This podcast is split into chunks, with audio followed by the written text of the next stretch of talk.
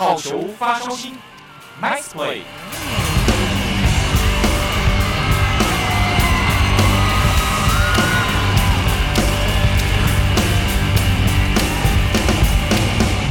Hello，各位好球发烧星的听众以及中华职棒的球迷们，大家好，欢迎收听本周的好球发烧星，我是子敬。在上一周呢，我们非常开心的看到职棒的开打，那也看到了我们旅美旅韩的超级左投王维中也上场了初登板。那每个球场呢，也都是几乎把内野席、外野席都卖空的情况下。顺利的开打，我们这一次职棒三十二年的赛季的，可以说是，嗯，周末呃，除了周末之外，平日下班之后又多了一个娱乐的新选择。那像球场部分，像桃园，其实大家在下班之后坐个高铁或者坐个机捷，其实也很快。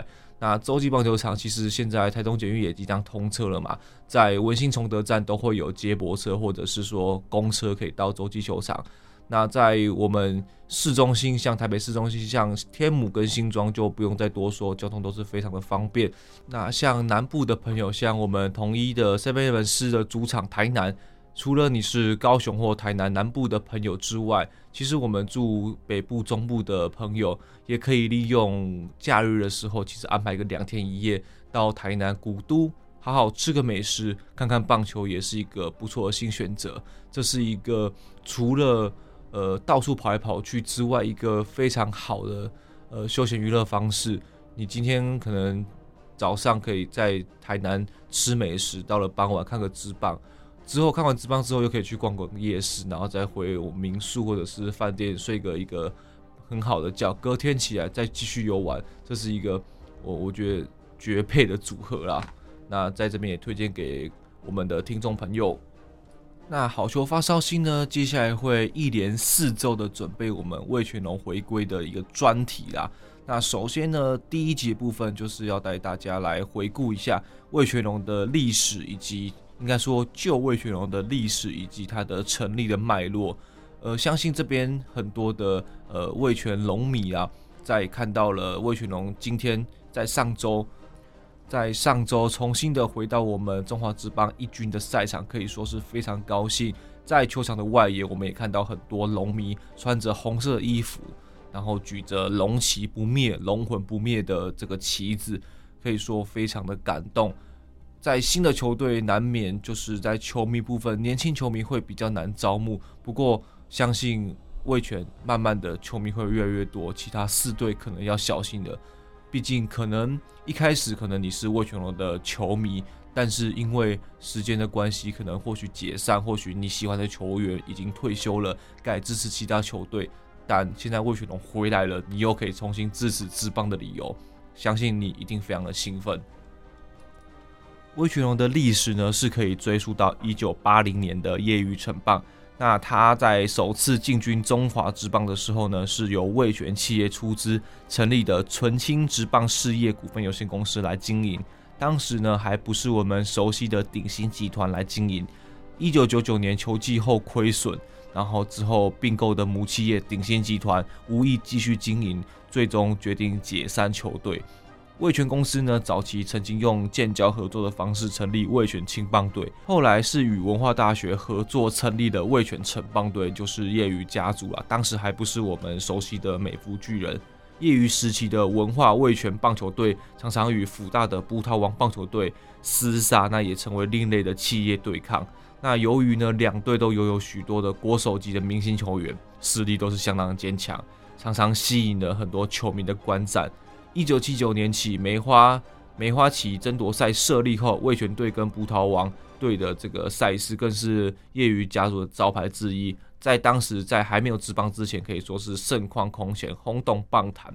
那这些爆满的赛事，也是后来有这个职棒成立的契机的开开始。一九八七年之后呢，台湾的职棒相继成立，那味全呢也成为职棒开打的元老四队之一。就是以魏全龙这个名字投入职棒。一九九零年的职棒元年赛事呢，魏全龙则是在总冠军赛以四胜两负的成绩击退了三商虎队，夺得职棒元年的年度总冠军。那魏全呢，也跟另外一队同样是以业余之身转战职棒的兄弟象队对决的龙象大战。自从业余开始就有广大球迷支持，那也成为了职棒初期最具代表性的对抗组合。一九八零年的台在台北棒球场举行的龙象之战，就是达成职棒史上首度的满场。但两队的抗议对抗呢，常常也擦出不少火花，球迷们的对战较劲呢。例如，就像一九九一年龙象对决的时候，到六局的时候，因为下雨而停止。那总教练徐生明获得组长同意之后，率队离场，就引发了象迷的暴动，成为了中华职棒史上第一次的球迷闹场事件。因为这个子敬可能没有办法体会，因为子敬到了呃，其实也不算子敬啊，就是到了后期，大家都是以圈主场的制度，所以我们的这些球迷可能呃，客队球迷就会坐到外野去。那像以前壁垒分明在内野互相叫嚣的这个程这个程度，可能就没有像以前那么激情。像现在这边很多老球迷一定可以感受到，当时在内野与主队与客队在这边激情。我们是讲叫嚣啦，但是我们就是用一个比较激动的加油方式来为自己喜欢的球队来加油。那之后呢，台湾大联盟也成立了，那味全企业也被鼎新集团收购。那味全在九二一之后亏损很严重。那在一九九九年达成总冠军三连霸的时候呢，他本来是想要循着时报鹰的球时报鹰队案例向联盟提出自动停权一年的要求，但是联盟不接受。那最终我们很遗憾的最终是解宣布了解散球队。那从其中呢，远雄企业有意接手龙队啦，但是联盟以龙龙队是以解散为由。要求远雄必须另外支付一亿两千元两千万元的加盟金，使得这个计划就告吹了。那默认的总教练徐生明呢，带领的部分球员转投了台湾大联盟。那有一部分也不有一部分的球员，例如像张泰山、陈金茂等人，在联盟均衡战力的考量下，转入了新农牛队。但尽管魏全龙已宣告解散，但过去带给球迷的龙象激战、三连霸的传奇等事迹，到现在还是留给球迷。味全红潮的无限追忆啊！马上就带大家来回顾职棒十年，也就是味全三连霸的第三个冠军，在这场过后留下龙迷无限的感慨。我们就马上来回顾职棒十年卫权三连霸。年球季陈经到对马来岛四个打数一战打两成五零的对战打击率。这一球出棒，阿达出现喽，跑者要不要抢垒的绕过三垒要回到本垒。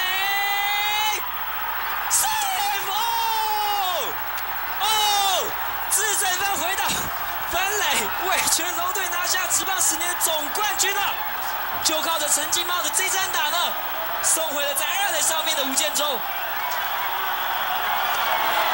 所有电视机前面的农民呢，请您尽情享受这一刻，我不多说话了，让你们看看精彩的画面。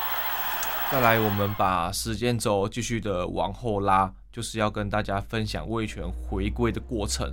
从二零一二年起呢，陆续有媒体报道。鼎新集团有意重新重组味全龙队，那媒体也多次传出时任的大联盟会长正神黄振台多次进出威权公司洽谈加盟事宜。那在一三年宣布转卖的时候，也有媒体报道说鼎新集团有意出价接手。不过，我想老球迷可能不会同意，就是那种特殊的情感，所以龙队复出的消息都仅是传闻。那鼎新集团也对于这个传言也是否认或是不予理会。尤其鼎信集团于一四年爆发了油品事件后，引发社会发起的灭顶行动，更是让龙队复出的传闻就从此销声匿迹。到了一七年的时候，味全企业重新向经济部制裁局申请了味全龙的相关商标与图样，又引发各位对于味全龙复出的诸多揣测。那当时的发言人也对外表示说，他们只是为了无偿提供给徐生明棒球协会来做使用。时间到了二零一九年，由周刊杂志发表了独家新闻，表示鼎新集团已经拜会了职棒的秘书长冯胜贤，表达了重新组队的意愿。在这中间呢，甚至主动致电给会长吴志扬，表达魏全龙的复出之意。那在这个报道出来的隔天呢，魏全龙就。呃，前两位球星张泰山跟黄平洋都证实了这个消息。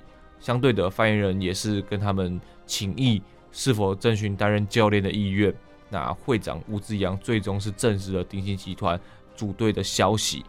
那因为他表示呢，味全龙的会籍在解散的时候就已经注销，必须交交五点八亿元的加盟金才能重返中职。那其余呢，就是继续的组队。之后呢，味全龙的董事长以及团队就多次走访了斗六、新竹、澄清湖、嘉义等处，拜访当地的首长，那表达魏全龙复出的积极态度。一九年呢，官方粉丝团发布影片，宣布了魏全龙复出计划正式启动。鼎新集团首先呢，就是买断了富邦悍将的球员发展部门主管，那同时也是龙队三连霸时期贴补的叶军章作为复出的首任总教练。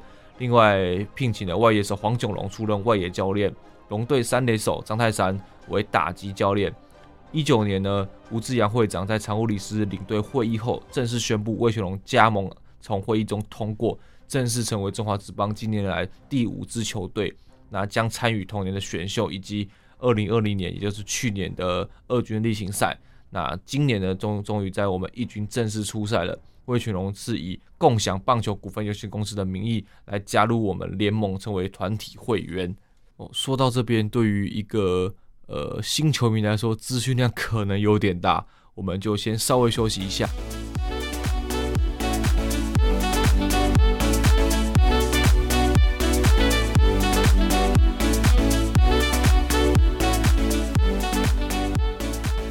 欢迎回来，好球发烧星。接下来就是要带大家来看一下味全龙的二军表现。